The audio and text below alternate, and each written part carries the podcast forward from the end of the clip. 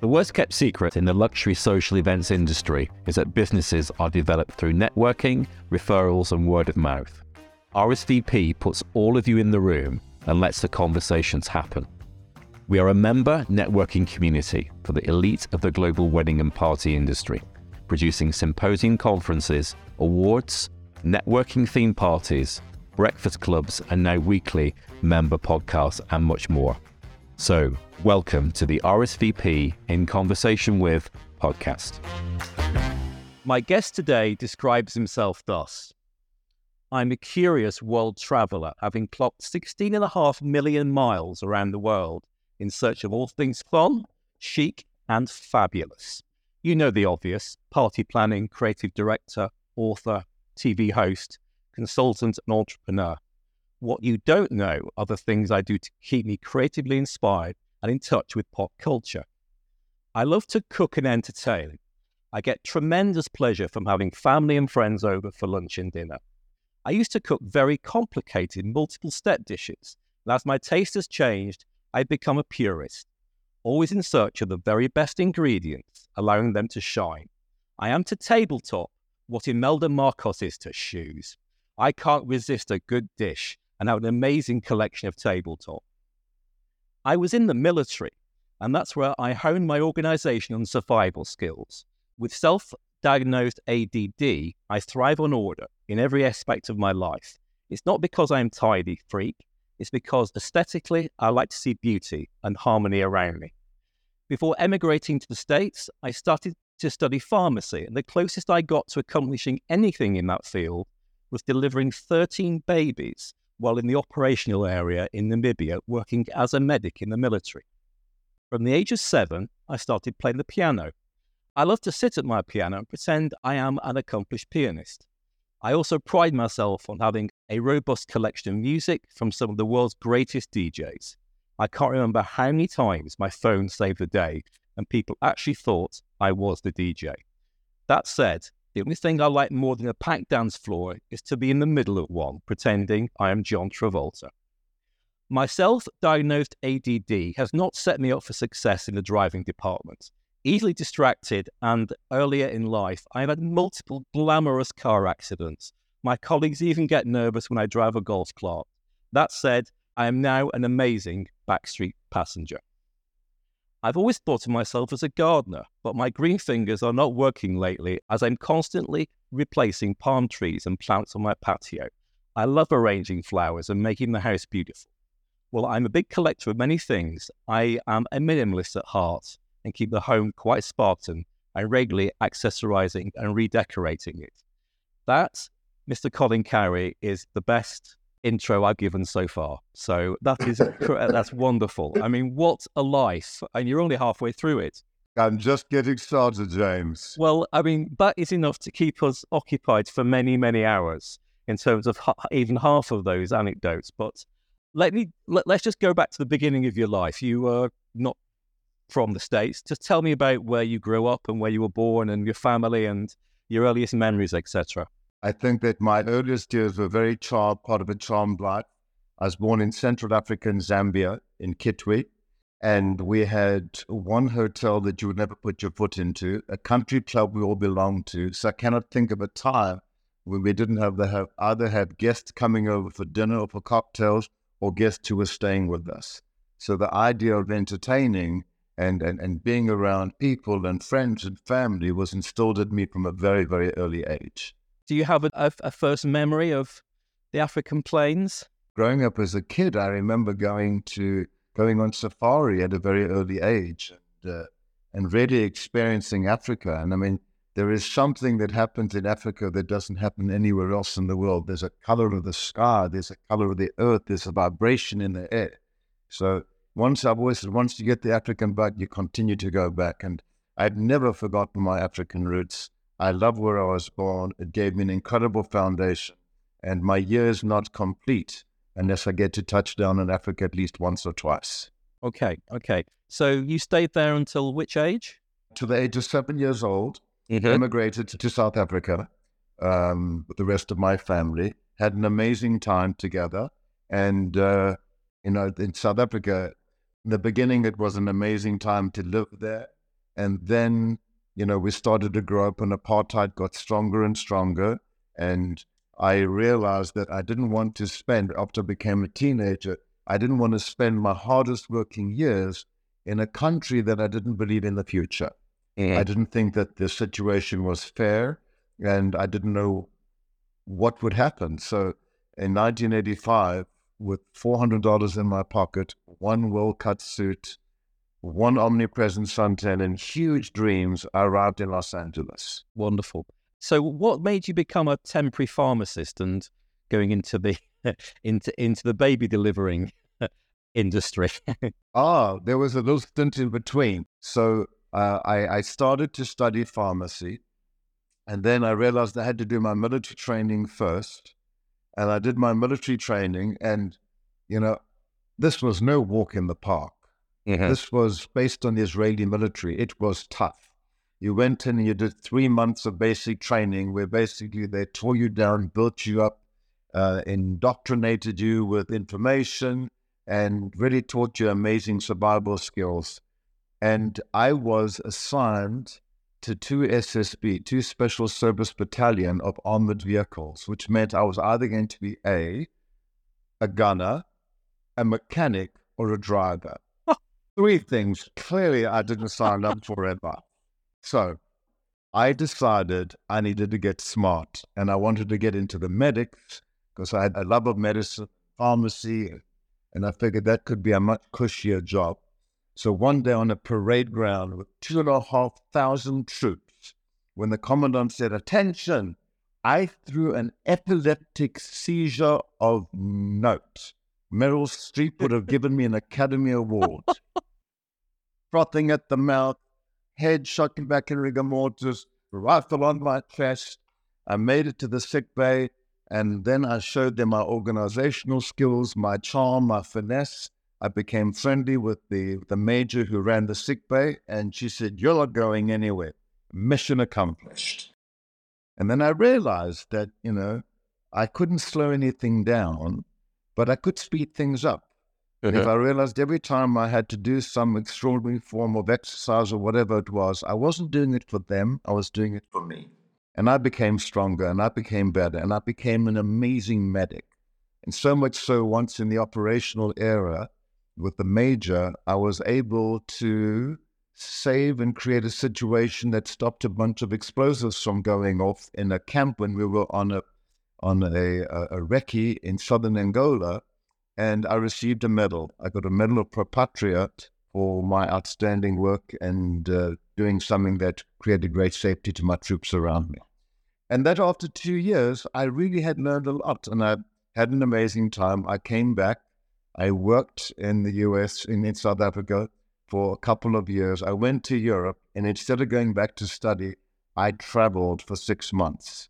And then I realized I wanted to come and live in the US. And, uh, and that's how I arrived in the US. Wonderful. Wonderful. So, in terms of art forms, you obviously, we, we work in a very creative industry.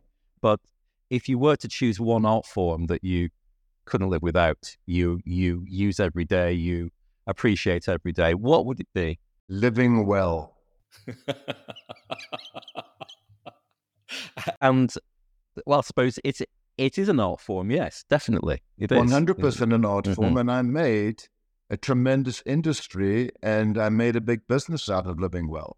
When I grew up in, in, in Central Africa and Zambia, we weren't very rich, but we were certainly very comfortable, and we lived a fabulous life. And I was taught how to entertain and and how things should be done around the home. And when I came to the United States and I saw people had, you know, shoes stored in the kitchen closets because they ate out of restaurants five nights a week. And I thought I need to demystify the whole idea of what entertaining is about. Entertaining is not about impressing people. It's about making people welcome and comfortable in your home. And how do you do that? So, you know, between working as a contributing editor to magazines, providing content for eight years on the Today Show, eight years on the CBS Early Show, my own show on Home Shopping Network, where I design bedding and Christmas decorations, ornaments and pots and pans and indoor and outdoor, together with my own show on the WE Network, it was all about teaching people to live their best life right, and to live well. and to reward yourself. And this has nothing to do with money, it's about an attitude towards yourself. And I think that great style comes from not only what you do, but great style really comes from how you treat yourself. If you treat yourself well, you know how to treat others. Mm-hmm. So that has always been my MO. So I wrote books on the art of entertaining, on how to travel, on how to run your office, on how to present the best version of yourself. And a lot of people write these things but don't live that. I live like that every day. When we went into the pandemic, okay, and there was no staff in the home, I said to Danny, my husband, for those of you who don't know, our lifestyle is not going to change. I said, Do you want to wear the yellow gloves and polish the silver, or do you want to do the ironing? And we stepped on iron sheets and ate polished silver in the middle of the pandemic. I mean, what else are we going to do after you watch Netflix for an hour? the amazing thing that I noticed over um, lockdown was that you turned yourself into a TV chef, uh, which was brilliant. I mean, you are the ultimate sort of chameleon of this industry. You can turn your your your hand to anything. I think that's part of being an amazing event producer designer is to be able to be able to know what everyone else does and to be able to do what they do. Am I going to cook for 600 people? No. But I've written, I've written two best-selling cookbooks. Mm-hmm. And I run a, a, full kitchen in my home. We serve breakfast, sometimes lunch and dinner in the home four or five times a week. I actually live that way. So cooking was obviously a very, very big part of me, but I learned all these skills that supported the event industry.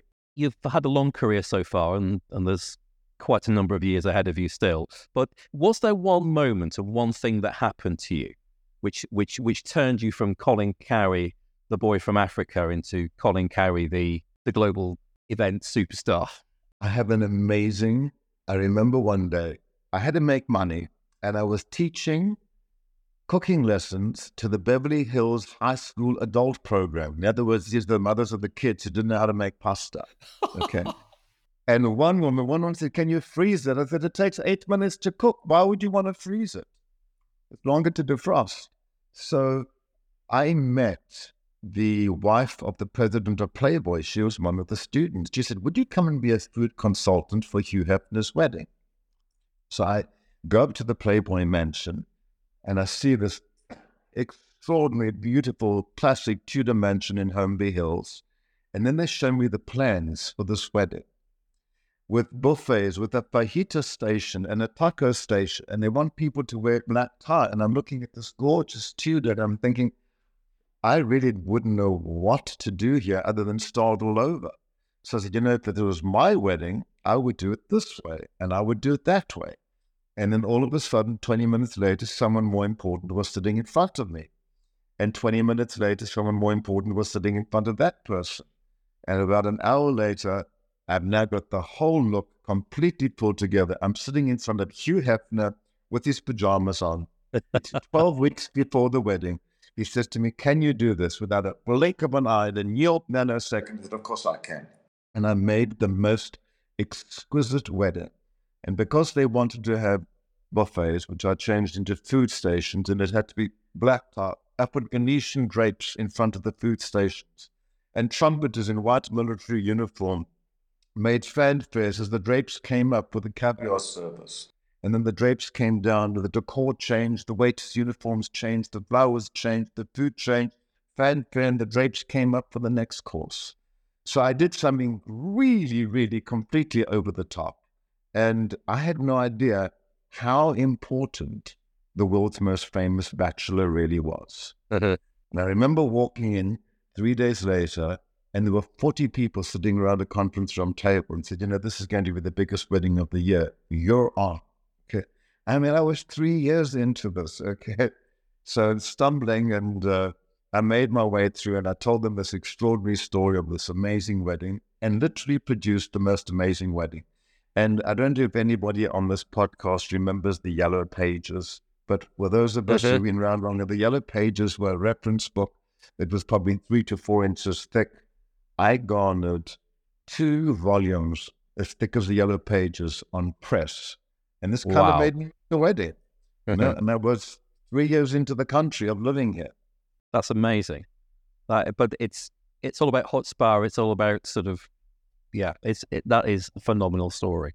and seizing the opportunity and realizing that this was my moment and, you know, 24 7, throwing 120% of myself into every single thing to make sure it was sheer, absolute, total perfection. Mm-hmm. Okay, well, let's continue on the food agenda. In your home, you have a phenomenal bar, I'm sure. Yes. And behind that bar is every single drink you could possibly ever drink in the world, alcoholic, non alcoholic. And behind it is the best bar in the world. You go up to your bar. What do you actually order? What does Colin Cowie order? A ridiculously cold, shaken vodka martini, no vermouth, Grey Goose in a chilled glass with a twist of orange and a mist of orange blossom water. Wonderful. Wonderful. That is my classic go to ever. And it's interesting. I used to be the same thing with cooking. I used to learn to cook all these, and I went to France and I followed these chefs and I bought their books and I would make these complicated dishes with five and six and seven courses. I'd bake with a thermometer and with the sugar syrup and whatever. And I used to turn out these creations that took forever to do. And I thought I was the bee's knee. And now, having really traveled and really honed my my my my, my skills of, of food, beverage appreciation, gastronomy, I've become a complete purist. And now buy the best ingredients, which I search for, and I do as little to them as possible. I allow them to shine, I allow them to talk. I love to eat seasonally, and I love to eat regionally. You know, mm-hmm. that's why I think I have such an affiliation. I enjoy all the cuisines around the world, but for me, eating in Italy, there's mm-hmm. nothing better you know, from the north to the south, the east to the west, from January through December. It was always interesting and it's fascinating and it's you know it's it's it's great food. Okay, so this could be a difficult question to answer, but if you're having a dinner party at home, for any food you want, you can cook it yourself or bring in a chef from anywhere in the world. What would you serve with your vodka martinis? Indian. Indian. I live for Indian food. 1st mm-hmm. of all, the largest population of Indians outside of India lived in South Africa in Durban, Natal. Mm-hmm. So there was a very, very strong influence of Indian cuisine in our home. It was something that showed up at least maybe once, sometimes twice a week. You know, then we have the Cape Malay, which is a version of, of Indian ingredients because Cape Town was the watering hole of the spice route. So mm-hmm. all these ethnic recipes, they had lots of time. The the, the, the working class had lots of time on their hands and lots of patience, and they had access to all these extraordinary ingredients. Okay, so they made these fabulous bubbling pots of stews and casseroles, and curries. That was a confluence of because the South African kitchen, we call it the rainbow kitchen. You have the German settlers, you had the English, you had the um, the the Dutch, you had the mm-hmm. Portuguese from, from Mozambique. So you had, and then you got 12 different black, uh, black kitchens of them around that together with Indian. It really is the rainbow cuisine. Mm-hmm. And as a result of it, I love cooking Indian and, and love to enjoy it. And if I'm making Indian, I sometimes make a cardamom syrup and I add a little bit of that to my martini. Now we have an Indian martini. Wonderful. Now, okay, so you, you have your vodka martinis. You have yes. some the, the best Indian food and you have a dinner party. Now, anybody, alive or dead, can be coming to this dinner party. Who would you have around the table? The most stimulating conversation. Oh, I'd have to bring a few people back. Um, I would say that one of the people that I found the most influential in my life and, and have referenced so many times and was such an extraordinary example to mankind and humanity was Nelson Mandela. Mm-hmm. I was very fortunate to have met him on several times and several occasions for one, he would definitely be a guest. Secondly, also posthumously, would be Wilbur Smith, the epic mm-hmm. African adventure writer. Yes. I thought he was one of the most fascinating men who wrote and captured the most incredible stories, all based on history and fact, not only in South Africa, but also to encompassing Egyptian mythology, which I'd studied at school. Mm-hmm. So he was a really fascinating man. The other one, loved to have had Princess Diana at the table. Uh-huh. I was completely captured and enamored and, and got to meet her and do several things with her when I worked at InStyle magazine. And I would say I'd add a couple of my family and friends around the table. But, you know, I think that's the art of a dinner party is really, it's about who do you put at the table? Who do you sit next to one another? And how do you keep the plate spinning? How do you make sure mm-hmm. that the conversation is spicy and juicy and and, and keeps everything going and makes sure everybody walks with him. Wow, that was just the most fascinating night. Because when we entertain, I always appeal to all the senses. It's about you smell, touch, taste, see, and hear. And that's how we get to take you on a journey with a carefully thought out beginning, a middle, and an end. Exactly the same thing with I'm doing 10 people at home or I'm doing 500 people for a, for a big wedding. It's the same philosophy, it's the same principles that apply, using the same ingredients and materials. Mm-hmm. It's wonderful. Just about Nelson Mandela, when he came into a room, I mean, I, I never met him sadly. The when he came into a room or or he he was in a room, did the room stop? Did he have an aura about him that was otherworldly? 100%. 100%. You could feel the magnificence of his presence, of being in the same space with them. Mm-hmm. Here is a man who was incarcerated for 26 years and came out with zero, zero remorse against Mhm. his captors. Phenomenal. Okay. And he went and he hired an Afrikaans girl from the extreme right wing typing pool to be his assistant right? and send out a message of, of, of unity and, and, and, and, and, and toleration. And I just thought he was the most extraordinary, extraordinary, extraordinary leader in the world. Mhm. Amazing. Humanitarian more than a leader. Mhm. It's wonderful. It's wonderful. I'd love to also to be at your dinner party if he's there, and and everybody else anyway. You're welcome for the next one, Brett. Thank you. I hope you like Thank you. I love Indian. We um, in fact, we we met for the first time on the back of an elephant in India, didn't we? Really? This is exactly true. I do remember that. And I'll never forget that it was one of the most exciting trips imaginable. Yes, it was wonderful. So, when you want to go to relax, chill out, have a break, where do you go? Safari. Mm-hmm. I live to be on safari. I grew up with it. I have such a tremendous respect for the animal kingdom. Um, I'm very much a conservationist. I support conservation efforts. I'm involved in conservation efforts. And I've learned as much from the animal kingdom as I've learned out of any book. And to go and to be in that environment where you really are the lowest rung on the food chain, Uh-huh. like, once you get out of that vehicle, you're toast. so besides being extremely humbled and in tremendous awe with respect, you know, I've always said things happen in threes. Something happens in the third hour. Something happens in the third cup of tea. Something happens on the third day, where you're no longer just impressed with the animals and the kills and, and, and the mightiness and the size of these animals. It's then when you notice that there's a vibration in the sky and the vibration in the earth and the smell that you just don't find anywhere else.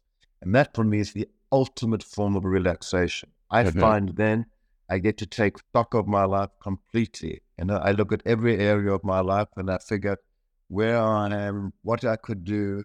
And it's just such an incredible way to recharge your battery. So I go on safari at least once a year. Mm-hmm. And one year I actually clocked in five safaris. Wow. And you you have your own lodges, or you have an interest in some lodges, don't you? I have an interest in some lodges, and I'm getting into that space in quite a big way. And, Mhm. and you know, it's uh, part of my next big chapter will be an opportunity not only to support my conservation efforts, but to work with these lodges in areas where we really get to uplift the local community Mhm. and make sure that they have the basics, you know, clean water, uh, the ability for a young girl to be able to go to school and have a school for her Mhm. rather than, you know, having to walk five kilometers a day to carry water where she's not developing her social skills. She's sexually at risk for Mhm. being raped and uh, doesn't get to develop as any young girl should you know, making sure that we have gender equality and we have equal opportunities for all these people. Malaria no more. Uh, there's so much work to be done in this arena, and a lot of local people do not take care of their local people, of their own people. So a lot of this is left for people working in the NGO space to go out and create Mhm. programs where we get to support those who are less and underserved. That's um, it's wonderful, wonderful. So, in your introduction, you mentioned your A- ADD. Very honest of you. Thank you very much. Um, I didn't actually know that, so that's um. I don't have ADD. I just say it's self-diagnosed Oh, because I have the symptoms. Okay. you could also say that I suffer from OCD and ABC. well, The thing is, we are in the creative industries, and there are lots of people that exhibit those symptoms. Dyslexia is very common for, for obvious yeah. reasons, and as is OCD. We are, I think, with any creative industry, I think it helps the creative process. I mean, I uh, my first jobs in in in industry were in design agencies, and it was a bit of a competition with all the designers to see who was the most dyslexic, and you know, and it, it, it was seen as a badge of pride to be the most dyslexic in the room yeah. because you were th- seen as the most creative. So, I mean, any thoughts on whether your self diagnosis makes a difference to what you do? Does it help the process? Listen, I mm-hmm. put it this way, James. We all come into the world, right? And when I was in my 20s, I had the most magnificent hardware, right? But the software was on a 1.1. Right? now at 60, I've got the greatest software, I've got the strongest IP, and the hardware is hanging in and on. So over the years, we develop, you know, every time you stumble and you fall, Michael Jordan said it best. It's not how many times you fall, it's how many times you get up. My analogy from that is like, you know, it's like surfing. When you're on the crest of the wave, you're more interested in who's looking at you and what kind of image you're putting out there. But you really learn when you fall off that surfboard and you're paddling to get back on the board and paddling to get back again. That's where we learn the lessons. Mm-hmm. And when we make sure we don't repeat the same lesson, we've increased our IP, right? So at this stage, my I, my personal IP is as strong as it's ever been. I mean, you know, 61 years of traveling around this world as a sponge, learning as much as I possibly can, and having worked with the most extraordinary, exceptional, unbelievably talented and accomplished people in the world, I've learned something from each and every single one of those people. So at the end of the day, yeah, a little bit of ODD, ACD, ABC, XYZ, you know, got me here. That's wonderful. Let's talk about your husband, Danny. You were just able to sneak in your wedding literally hours before COVID struck, I think, rather than days or, or weeks. So you've been married now for a few years. Tell us about Danny. What can you share about him? I've met him. I know him. He's amazing. So first of all, I never thought I was going to get married. Uh-huh. I thought that this was something that Colin Cowie did for other people, right? I married other people. Colin Cowie was never going to get married. And then we met, and, and, and I thought madly, madly in love, not because he's probably one of the most beautiful, handsome men imaginable, but he is exceptionally smart. He reads and writes five different languages. He has a PhD from Princeton in international economics. He has three other degrees. And I found my last full partner. Mm-hmm. And uh, we threw the most extraordinary wedding. We spent a year planning it. We took 176 people to South Africa for seven days. It was three days of safari, put everyone on a plane, flew everyone to Cape Town. We did two, three days in Cape Town, went out to the winelands, spent two days there, and threw the most epic wedding that started at 6 p.m. at night, ridiculously chic and elegant. And then from midnight till 6 a.m., it got a little more fun as the night went on. Uh-huh. And then we all came back, and a week later, we were all in mosques. A week later, the world was in complete shutdown. Mm-hmm. And I had to get smart. Why? Because all that was coming in were wedding bills and cancellations. Mm-hmm. Millions and millions and millions of dollars of cancellations, no parties.